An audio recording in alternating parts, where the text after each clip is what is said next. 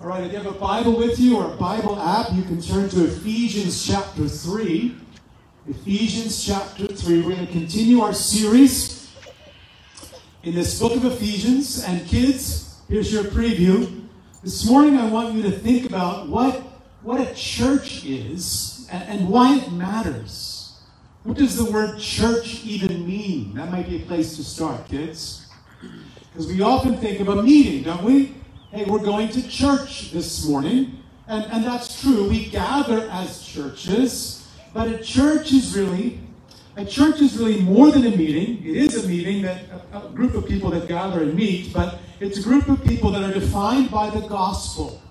A group of people defined by the good news of Jesus. A church is a group of people who believe, teach, and celebrate that good news through the Lord's Supper and baptism. We are a people defined by that gospel. And my point to you this morning, kids, is there's nothing else like the church on the face of the earth. And keep that thought in your mind. Nothing else like the church of Jesus Christ, the whole face of the earth. Catch that even as Emily reads our passage for us this morning.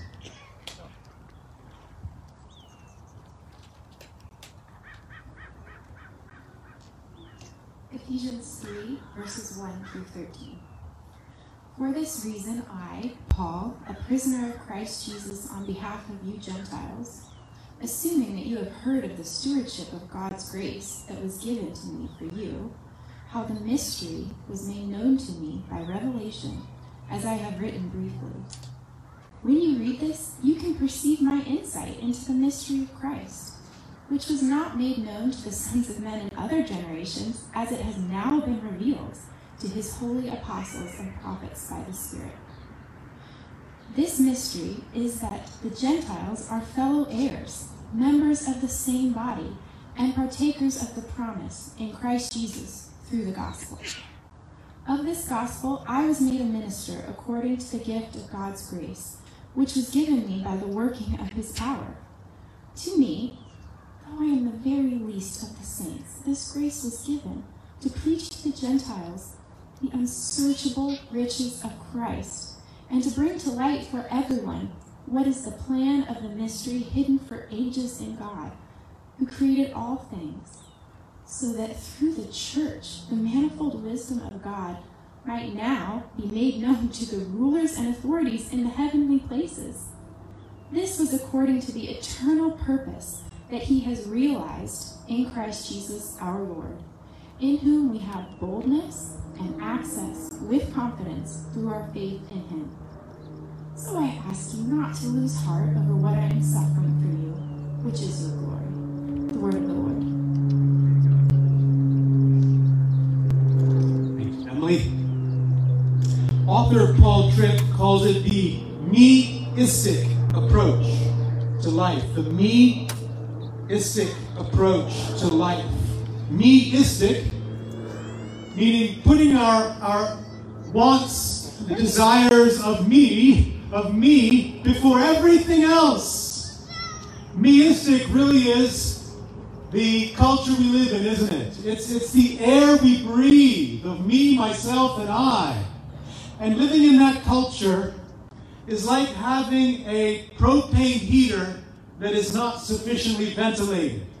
The fumes start to build up, so to speak, and they lull us into a dangerous sleep, a meistic sleep. That toxic air puts us in a daze about our lives and about the church. We start to focus in the church on what we can consume over how we can serve. We start to focus in the church on what we can simply get over what we can give. We start to focus on our preferences for the church over the object of our praise. And what we need, friends, what we need is what C.S. Lewis describes in his book, The Silver Chair in the Chronicles of Narnia series. In the silver chair, the evil witch has Jill, Eustace, and a creature called Puddleglum in prison as prisoners, as prisoners in her underground lair. She's trying to convince them that there's no world, no Narnia outside of her cavern. So she seeks to lull them to sleep. She lulls them to sleep with soft music, dim lights, and a pleasant smell. And she lies to them. She says, There's no land called Narnia. There never was any world but mine. And then Puddleglum, Puddleglum does what, what this passage wants to do for us. He goes over and stamps his feet in a fire, which wakes him up and clears his head. And he's awake then to the witch's lies and treachery. Friends, for people getting lulled to sleep in a me-istic culture, people who breathe in the toxic air of me, myself, and I, we need to stamp our feet in this passage. We need to wake up, friends, to the fact that a personal relationship with God is not just lived out personally, but corporately in the church. You see, God wants to clear our heads this morning, my friends. God wants to clear our heads, showing us that the church is central in God's purposes, and so should be central in our own lives. There's a lot of this passage we won't touch on, but I think that's the main takeaway. The, the fire in which to stamp our feet, to see that the church is central in God's purposes and thus is to be central in your life and mine. Let's see that in two ways. Two aspects of that centrality. First, first in the church, God unites a people in Christ. In the church, God unites very different people in Christ. See, the apostle is about to pray for his readers. But he stops himself, if you'll notice. Before I pray, let me explain my ministry to you. Let me explain my ministry in terms of the mystery. Did you see that? The mystery cropping up? Verse 3. The mystery, he says, the mystery was made known to me by revelation. Again in verse 4. You can perceive my insight into the mystery of Christ. Again in verse 9, he says he preaches, he preaches to bring to light for everyone what is the plan, the plan of the mystery hidden for ages in God. Now, when you see mystery here, don't think Agatha Christie. Don't think Sherlock Holmes. Mystery here is not a whodunit. Here, mystery is something previously hidden that's now been unveiled something previously hidden that's now been revealed by God. And verse 6 tells us what has now been revealed. Look at verse 6. It says, This mystery, this mystery is that the Gentiles, the non Jews, are fellow heirs, members of the same body, and partakers of the promise. He's saying Jewish and Gentile Christians now united that way in the church. Co heirs, you might say, co members of the same body, co partakers of the same promises. The mystery, the mystery is not that the Gentiles would, would somehow come to God in some fashion. I mean, God had promised all the way back to Abraham. Abraham, I'm going to give you a land, I'm going to make you a people, and through you bring ble- bring ble- bring blessing to all peoples of the earth. The mystery is not that somehow the Gentiles might know God. The mystery is that these people who are deeply divided, Jew and Gentile, are joined together on fully equal terms in the people of God. The mystery is that Gentiles are now included on fully equal terms in one body, one people, the church. co heirs, co members, co partakers as God's people together.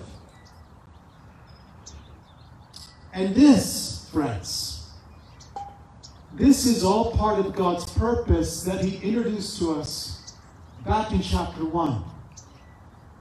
In chapter 1, he said, quote, that God's purpose was to unite all things in Christ.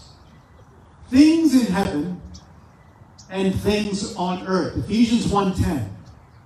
God's purpose to unite all things, he says, in Christ. Things in heaven and things on earth. That's God's purpose in the universe. No matter who wins an election in November, no matter what happens to the economy, no matter how long this pandemic lasts, this is what God will do. God will unite all things in Christ and under Christ, all things in heaven and on earth. And here we find the church. The church is a central expression of that purpose in the earth. Colonial era theologian Jonathan Edwards put it like this in a sermon.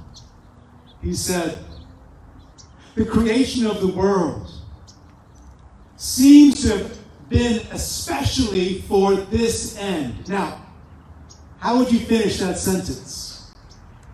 The creation of the world seems to have been especially for this end. Dot, dot, dot. What would you say? Edwards said that the eternal Son of God might obtain a spouse, a bride, as Ephesians 5 puts it. The creation of the world seems to have been especially for this end that the eternal Son of God might obtain a spouse. That's what you're seeing when you connect Ephesians 1 and Ephesians 3. It's the eternal Son of God obtaining a spouse, the bride of Christ. And notice how he does this. Back to verse 6. Notice how he does this. This mystery is that the Gentiles are fellow heirs, members of the same body, and partakers of the promise. Notice the next three words in Christ Jesus. In Christ Jesus through the gospel. Those words in Christ Jesus represent a key truth in this book, a key takeaway from this series. It refers to how Christians are united to Christ in spiritual union with Jesus. It's kind of like how we speak about our favorite sports teams. My, my good friends, Joshua Morgan and Steve Farrington, I'm not making fun of them at all. They are big San Diego Padres fans. And, and to all the Padres fans here, I'm sorry, it was a great season. And I know they just lost to the, the hated Dodgers. Next year's going to be even better, right, Mindy? Next year's going to be good. They had a great year. Not putting that down. But if you ask Joshua or Steve or, or Mindy or Dave Fenska about the Padres this week, they will say, We lost. They won't say the Padres lost. They will say, We lost. Right? Because that's how a sports fan thinks. They are united with their team. Their team wins, we win. Their team loses, we lost. What happens to the team happens to you. That's union with Christ and a spiritual plane. What happens to Jesus happens to you. Jesus won. You won. You're alive in Christ. But, but for the sports fan, it's not just union with your team. You also experience a sense of union with fans of the same team. Now, I experienced this once, and I may have told this story before, but bear with me. I experienced this once living in Chicago. A friend invited me to a playoff game for the Chicago White Sox. And I, I was a Chicago White Sox fan until I converted to a San Diego Padres fan. So I'm at a, a White Sox playoff game, and playoff baseball is intense. It's a packed stadium, 60,000 people. The White Sox have lost game one, as I recall, and now in game two, they are losing, and it's the eighth inning. But they've got runners on base, and a line drive is hit right in front of us into the left field corner, scoring the go ahead run. 60,000 people erupt, including myself. And I turn around and I start high fiving the people behind me. Yes, yes, yes. People I had never met, never talked to before or since. Why? Because a, a real sense in which we feel united together. We are fellow fans of the same team. We are winning. Our team is winning. We're winning. We're all winning. All 60,000 of us. We feel united to our team, united to fans of the same team. That's what's being described in verse 6. Now, how much more profound is our union when it is not in a sports team, but in the Son of God? Do you feel the union you should feel with those around you right now? We start to appreciate the significance of verse 6 co heirs, co members, co partakers of the same promise in Christ Jesus through the gospel. You see, the church is a central expression of God's plan God's plan to unite everything in the universe under Christ. So, apply this to the local church. Apply this to this context. Because the local church is really where we live out these truths about the universal church, the worldwide body of Christ. I like to say, there are no parking lots for the universal church. There are no meeting times or meeting places for the universal church. Friends, you live these things out in the local church. And we live out our union together in the local church in what's called fellowship. Fellowship. That just means participating together, sharing life in Christ together. And we've been stressing the importance of our home groups as a primary context for fellowship. Our goal, our goal is that every member of Grace Church be a regular part of a home group. Not as a requirement, but as a goal for your spiritual good, as a goal for your spiritual benefit, as a context to walk out this union we have with Christ and with each other. I mean, didn't we feel, friends? Didn't we feel the importance of this connection during the, the pandemic shut in during the spring? For 12 Sundays, we had to cancel our services. And we relied on our home groups, yes, via Zoom, but we relied on our home groups like never before to keep us connected as a body. what we want is that pandemic priority to be our regular priority. That every member gets to enjoy a context where we care for each other and we encourage each other and we apply God's word to help each other and experience life together in Christ together. In the church, friends, God unites a people in Christ as He is uniting all things in the universe in Christ. Second, Through the church, God displays the riches of Christ. In the church, God unites a people in Christ. And through the church, through the church, God puts on display the riches of Jesus Christ. Look at verse 7.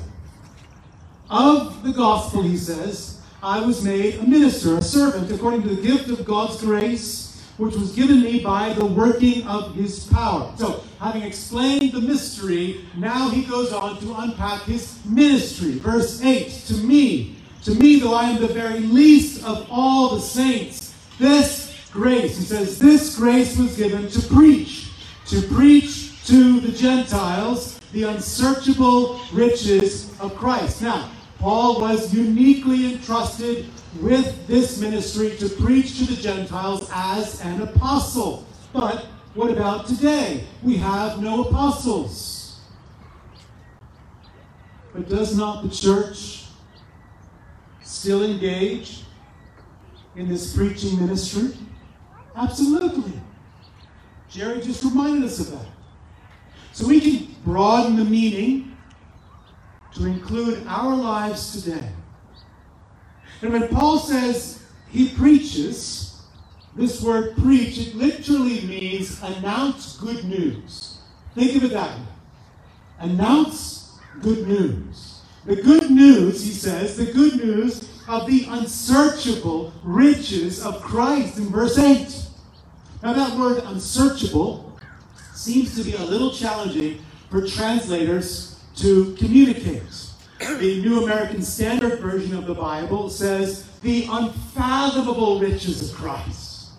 The New International Version of the Bible says the boundless riches of Christ. The picture is of a, a body of water, and it's so deep you can never find the bottom of his body of water. It's the riches of Christ we've seen, we've seen in this letter so far unfathomable, boundless, unsearchable riches that through Jesus' life, death, and resurrection, we who were dead in sin are alive in Christ.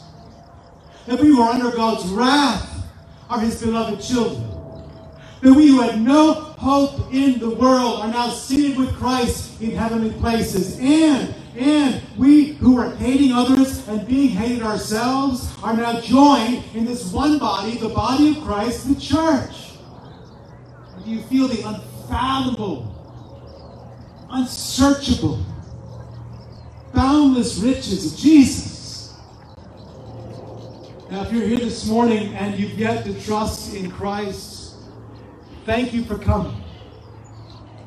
These riches are held out to everyone who believes. And so I just want to pause and I want to invite you, to really urge you to trust in Christ to turn to Jesus, King of the universe, and surrender to Him and hope in Him. Trust only in His life, death, and resurrection to bring you to God, to bring you to God, and then you will know these boundless riches in Jesus and their life transforming effect. But for the Christian, we have the privilege of announcing those riches. We get to announce those riches to those around us. That's why we're also asking every member to have what I'm calling a, a one life, so to speak. One person that we can consistently pray for and reach out to with the love of Christ. God God built my faith about this recently. I was thinking about this goal with honestly some trepidation personally. And I have a group of friends that I regularly work out with, and I was running next to a guy that I hadn't caught up with, in a while. And I said, Hey, what's new? And he said, Well, one thing, I'm reading the Bible lately. And I just thought, Lord, my faith is too small. Lord, my faith, forgive me, Lord, my faith is too small.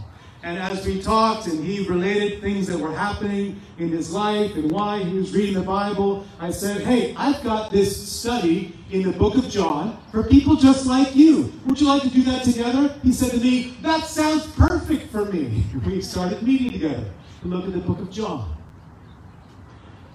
And I've been reminded it is such a joy such a joy to announce the riches of Christ.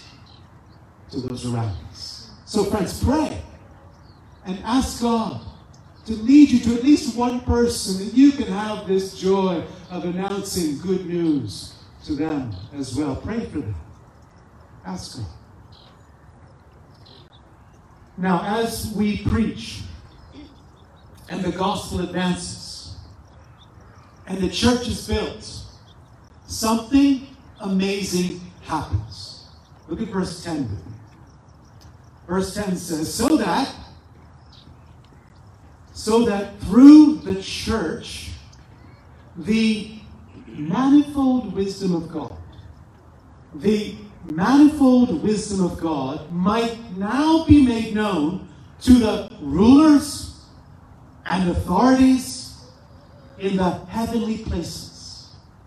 Through the church, he says, God puts on display his manifold wisdom. Literally, you might say his multicolored, multifaceted wisdom.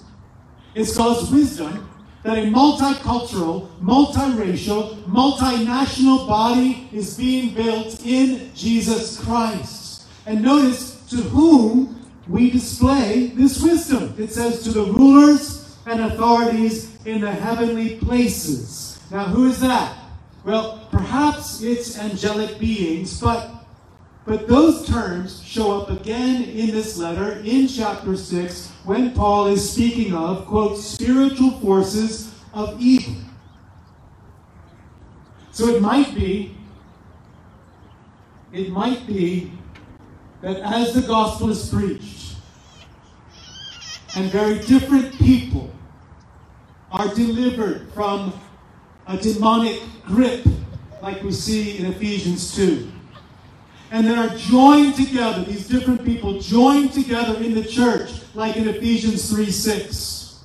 That that displays God's wisdom of a multicultural, multiracial, multinational body of Christ.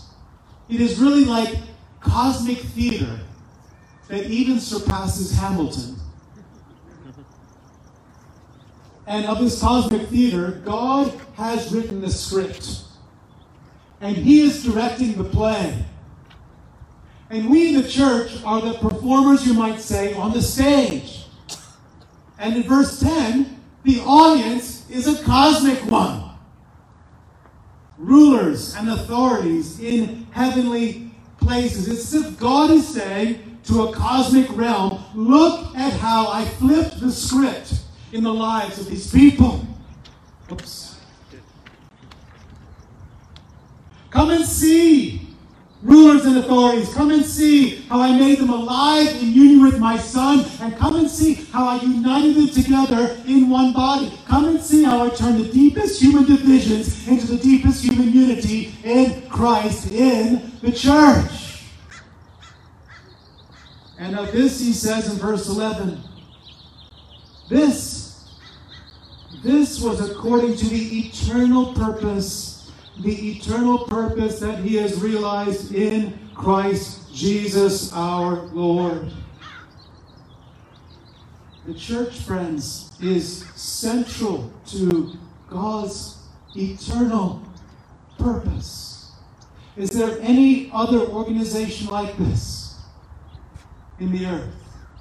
Any, any other group through whom God is making a cosmic statement to the spiritual realm. Anyone, anything like the church. Do you see why Christianity can never be me-istic, as Paul Tripp put it? Do you see why Christianity can never be just Jesus and me? It's because the church is central in God's purposes and so is to be central in our own lives. And knowing this, brothers and sisters, knowing this should make a serious difference for us. There was a study I read about some years ago, a study done in which students in a classroom were told to simultaneously slouch and look disinterested. So simultaneously, they would drop their heads and look away.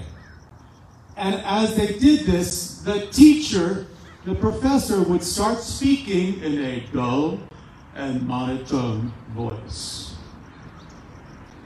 And then the students were told to give the professor their full, focus and undivided attention, and the professor would begin to speak in an excited, animated fashion. And the study showed the difference it makes of being the focus of someone's attention. But what if it's God giving us his attention in the church?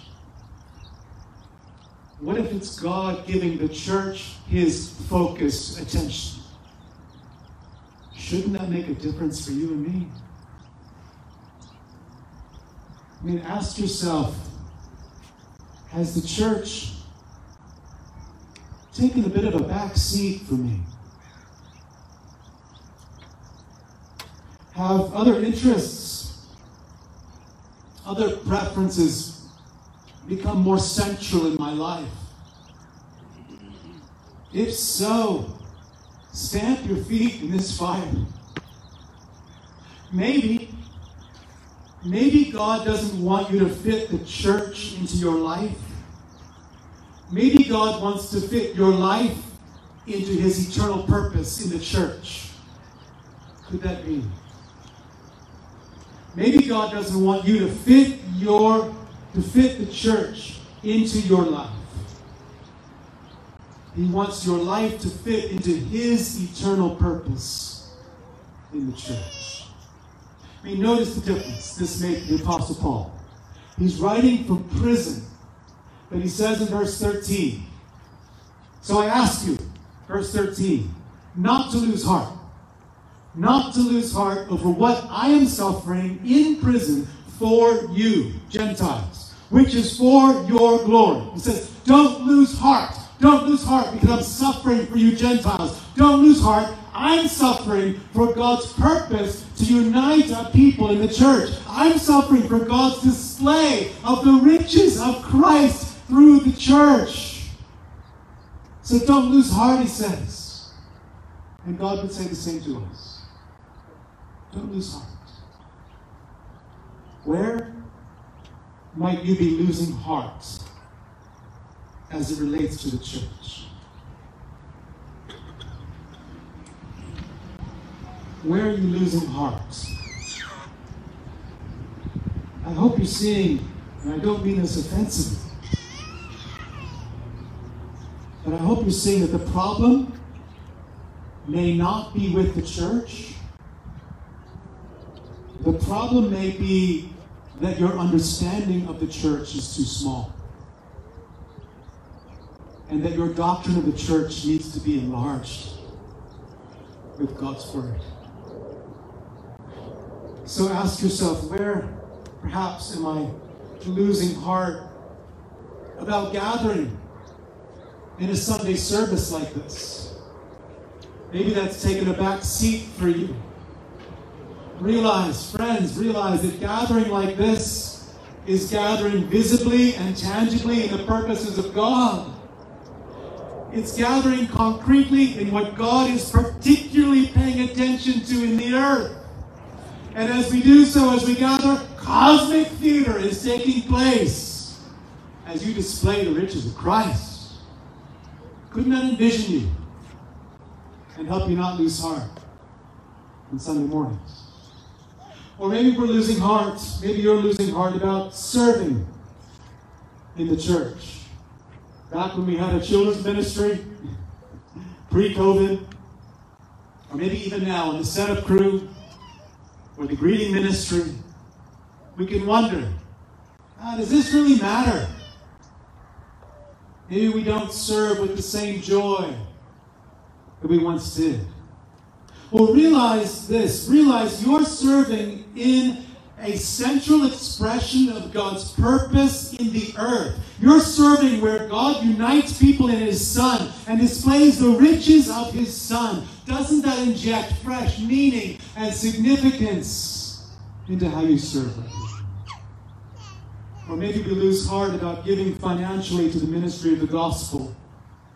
or we lose heart about pursuing fellowship in small groups. Listen, God has joined us together as He is creating a spouse for His Son across the earth.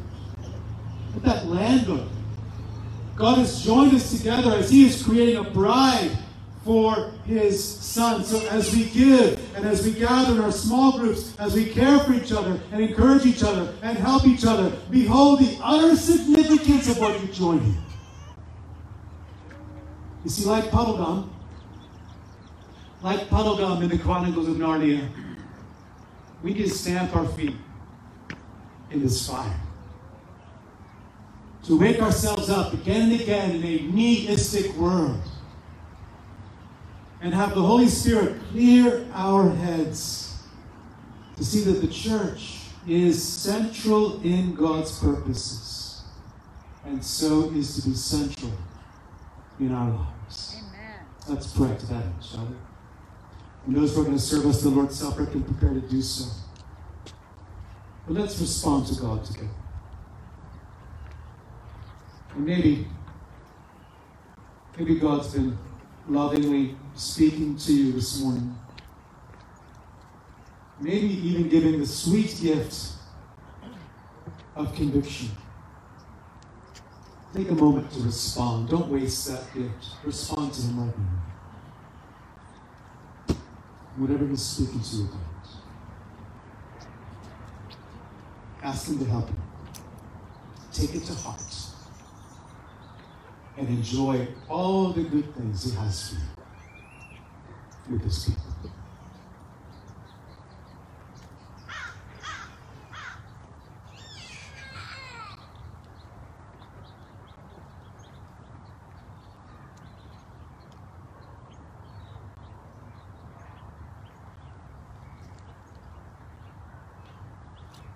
Father, Son, and Holy Spirit, thank you for this this glimpse into Paul's ministry, which provides a lens for your purposes. This glimpse into the centrality in your eyes of the Church of Jesus Christ. That you, Father, are creating a spouse for your Son through His finished work and the power of the Holy Spirit. And so help us, Spirit of God, to behold and to enjoy this glorious purpose. We ask you for this in Jesus' name. Amen.